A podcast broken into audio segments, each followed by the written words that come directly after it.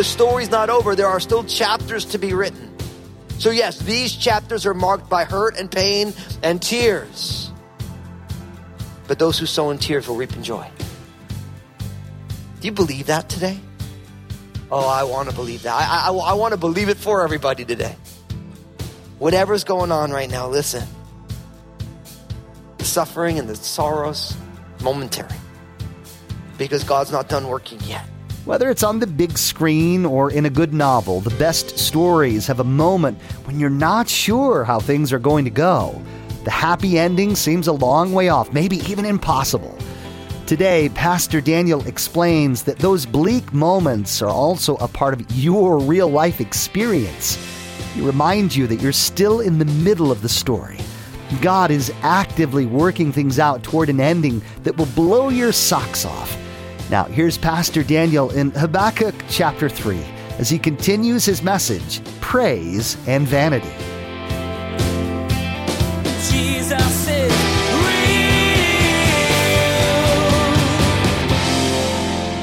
Have to learn how to praise on the journey. And I'm reminded of a beautiful, beautiful verse. This is Habakkuk chapter 3, verses 17 and 18. And, you know, this has been a, a scripture that has given me great comfort over the years. It says, Though the fig tree may not blossom, nor fruit be on the vines, though the labor of the olive may fail and the fields yield no food, though the flock may be cut off from the fold, and there be no herd in the stalls, yet I will rejoice in the Lord.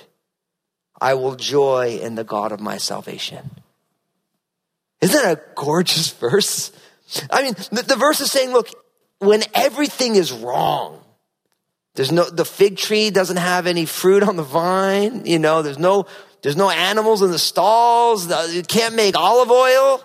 For an Italian person, that's bad scene. You can't make anything without olive oil, right? It's like, it's like, you know, though all this stuff is wrong, yet, yet it says, I will rejoice in the Lord and I will join the God of my salvation. Because for you and I, as followers of Jesus, no matter what is going wrong, the fact that you're in Christ, there is something that's always right. And so we have to learn how to praise the Lord on the journey. And I don't know what's going on in your world today. I know that for all of us, it's a real disruptive time. Lots of things are happening. You know, I, I, was just, I was just thinking, I was talking with someone just recently about, you know, some of the civil unrest that's going on at, as it relates to, you know, kind of racial inequality. And the person I was talking to, a person of color, and they said, you know, listen, I, I remember before the 60s what that was like.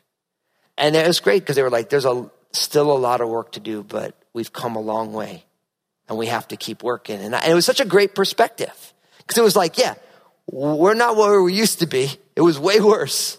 We still have a long way to go.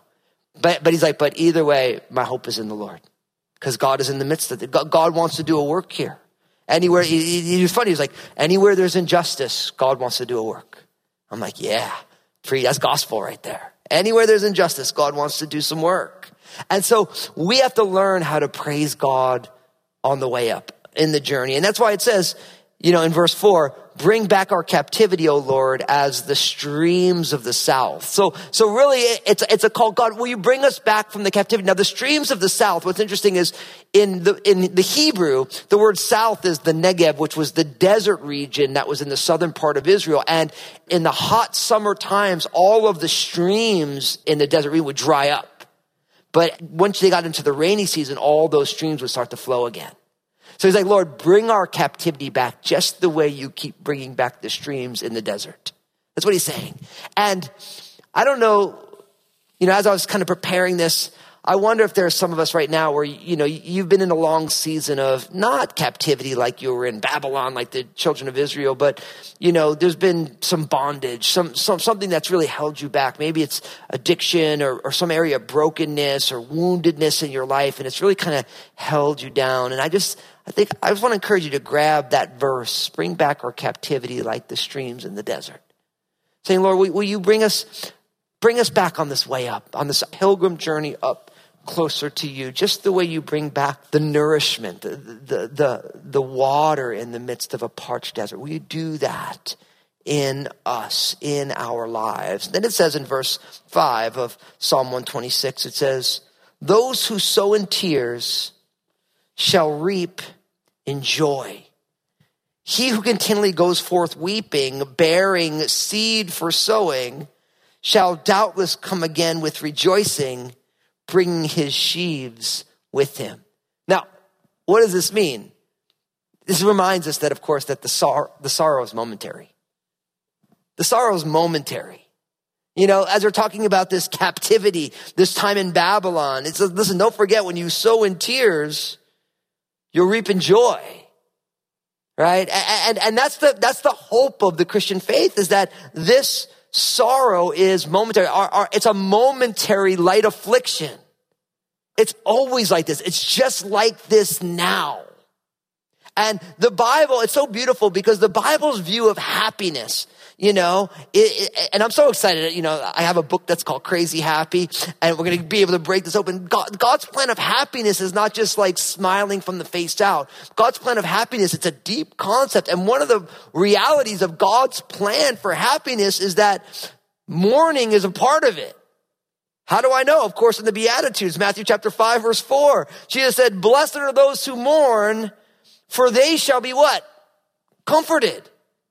That word blessed, oh, how happy are those who mourn. Nobody's ever said that. That's why the book that I got is going to be called Crazy Happy because God's plan for happiness is found in crazy places. It's like nobody ever said, when you mourn, you're, you should be happy that you're mourning. That doesn't make any sense. But when you put it in context of scripture, those who sow in tears shall reap in joy. See, it's this principle of sowing and reaping. It's this idea that there are times because our sorrow is temporary or momentary, that their tears are necessary. It would be inhuman not to shed tears. God is not asking us to be inhuman or, or, or superhuman. He's asking us to be truly human right? And for the children of Israel who were in captivity in Babylon, there was a lot of weeping and mourning and brokenness. But they sowed in tears, and because they trusted in the Lord, they ended up reaping in joy. And then, he, and then I love this because it's an agricultural reference that he's using here. He's like, "He who continually goes forth weeping." So remember, he's sowing in tears, and he says, "Bearing seed for sowing." So this is not the idea of like a one time. Is like he's got a bag of tears right? He's got this whole sack. And this just the other day, because, you know, we were doing some work in our yard. We took some big trees down, so we had to go buy seed. We got bought these huge bags of seed. It's like 50 pound bags of seed to be able to plant grass where these trees were. You know, and I, just, and as I picked it up, I was reading this just that morning. I'm like, oh yeah, a bag of seeds here. He's got, so, so, so this, this is somebody who's, the grief is so great on the journey. It's such a tough season He's continually weeping. He's got these seeds of sowing, these long term hurts, right? Shall doubtless, notice what it says, shall doubtless come again with rejoicing, bringing the sheaves with him. So he's saying for the person who is, who is weeping, for the person who realizes that their sorrow is momentary, but the sorrow is real. They're scattering the seeds of the tears, but when they come back, doubtless they're going to come back. You sow in tears, you reap in what? Joy. You come back with rejoicing and you have sheaves in your hand. So it's like there is a harvest of fruitfulness that comes on the other end of the season of mourning and tears. And, and listen, you want some perspective. Listen, the sorrow's momentary. Are things hard? Yes. Have they been hard for a long time? Maybe. But guess what? The glory that awaits us is not even worthy to be compared with the suffering of this present age. That's what Paul said. Romans chapter 8. right? And when you realize all the suffering, all the tears, they're real, but they're temporary. It's not the whole story. The number of times as a pastor, I have talked to people and I've heard horrendous stories. And I always end up saying, listen, don't forget you're in the middle chapters. This story's not over. This is a tragedy, but the story's not over. There are still chapters to be written. So yes, these chapters are marked by hurt and pain and tears. But those who sow in tears will reap in joy. Do you believe that today? Oh, I want to believe that. I, I, I want to believe it for everybody today. Whatever's going on right now, listen. The suffering and the sorrows, momentary. Because God's not done working yet. I mean, this is powerful. I mean, this I love so much about the Bible. This is so, it's like, this is so street level. This is real life. This is like, it's not like you believe in Jesus and everything is easy. You're on a, a spiritual slip and slide all day long. No, it's like hard things happen. But then the Bible reminds us, listen, happiness is not the absence of tears. Happiness is knowing the purpose of tears. Seeing your tears and your sorrow in the midst of God's greater story. You sow in tears, you reap in joy. You, you scatter seed of sorrow because of the brokenness of the world, and you end up coming back full of rejoicing, and you got fruitfulness on the other side of it. Powerful. Okay, let's keep moving though. I, I could just soak there for a while. Psalm 127 as we continue on. Psalm 127 says it this way. It says, unless the Lord builds the house, they labor in vain who build it. Unless the Lord guards the city, the watchman stays awake in vain. It is vain for you to rise up early, to sit up late, to eat the bread of sorrows, for so he gives his beloved sleep. Now, really what this teaches us here, and, and uh, I'm going to say this a little bit uh, tongue in cheek, don't be vain. Right? Don't be vain. Or if you guys, those of you who are maybe uh, children of the 70s, good old Carly Simon used to sing what? You're so vain. You probably think the song is about you, don't you? Don't you? Right now, now, if you didn't know, little piece of music trivia because I'll be here all week, um, is that actually that song was that verse was written about the actor Warren Beatty. And and uh, and so that's just if you don't know who Warren Beatty is, it's because you're not a child of the '70s or the 80s or the 90s, but you can look them up online. But, but I, I say don't be vain. And because really, Carly Simon's song about vanity is like kind of an, like a self-centeredness, an excessive pridefulness. And really, if you read Psalm, the first couple of verses of Psalm 127, it's not talking about being proud. Because vanity is not only being proud, but the idea of something that is fruitless or something that is useless. And really what these verses are saying is that no, no matter how much you want something, unless God is in it, it's not going to happen. That's what this verse is. And so he's saying, look, unless the Lord builds the house, they labor in vain who build it. So it's like, listen, if you want a house and that's not the Lord's will, you can build forever. It's never going to really work. It's, it's vanity. It's futile. It's useless, right? Unless the Lord guards the city, Unless God is protecting the city, the watchers, the, the guards who are standing watch, they're gonna stay, they're gonna stay awake in vain. It doesn't matter. They can stay up, they can have a million watchers. If God's not guarding the city, it's useless. It's vanity. Notice, it is vain for you to rise up early and to sit up late and to eat the bread of sorrows. So he's saying, nothing that we do can go against the purposes and the plans of God. Right? And listen, this is an important part of the journey is that when you realize that sometimes we want things that God doesn't want for us. Sometimes we're like, I want that. And I'm here to tell you, no matter how much positive psychology you read, and that's not a bad thing, no matter how much you're like, man, I got, this is the way this thing is going to work out. Unless that's God's will for you, you spending your whole life trying to fulfill that is an exercise in vanity. It's futile. It's useless. It's a waste of time. So don't be vain. Our lives are not designed to be God. This is what I want, and I'm going to demand it of you. Our job is to say, Lord, what do you want? And I'm going to join you in what you want. That is the, what makes Christianity so unique is that it's not our will, but it's the Lord's being done. Now, let's just be honest. How many of you have done something only to realize later that you were doing something that was futile because God wasn't in it? Guess what? I know everyone's got their hands up.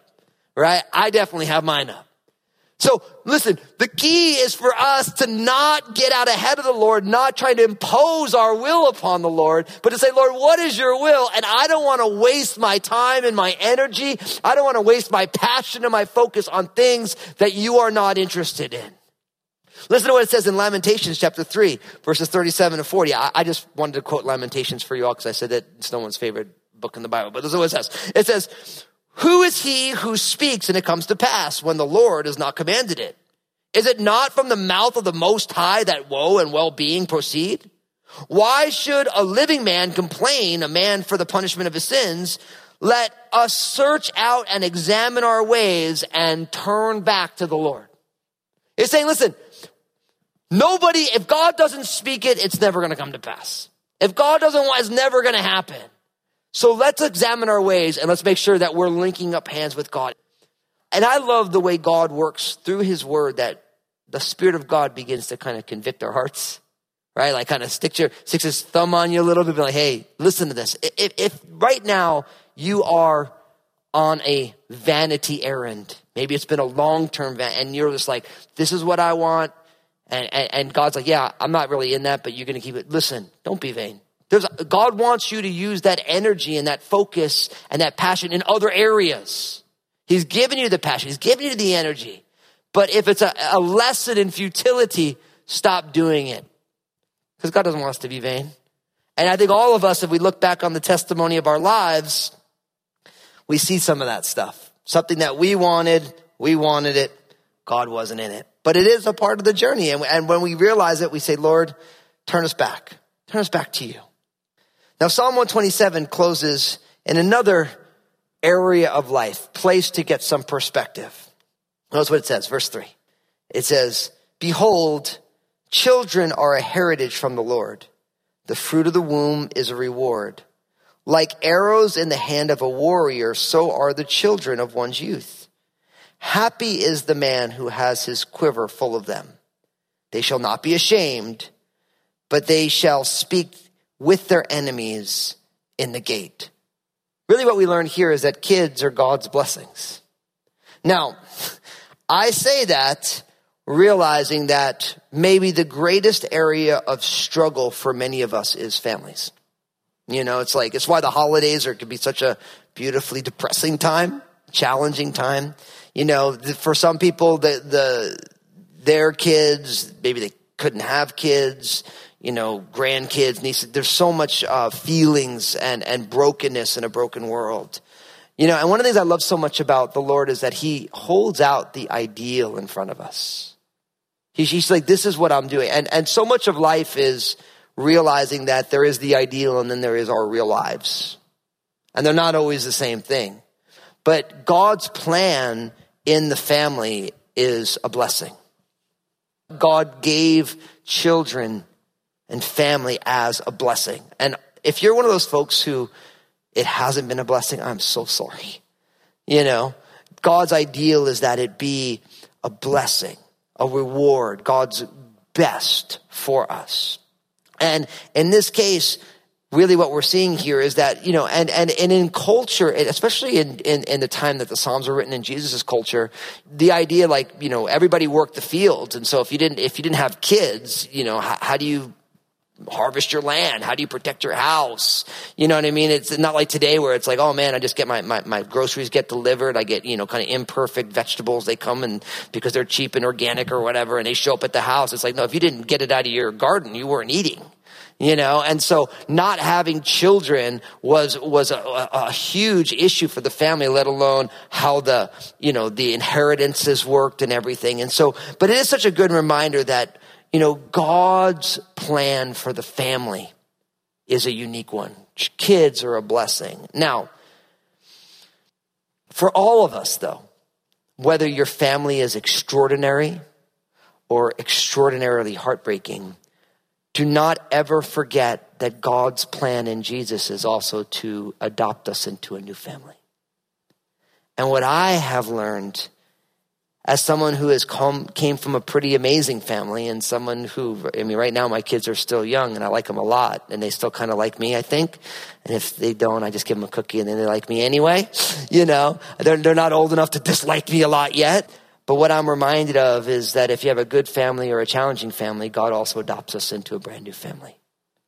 And and listen to what it says John's gospel chapter 1 verses 12 and 13 but as many as received him, speaking of Jesus, to them he gave the right to become children of God.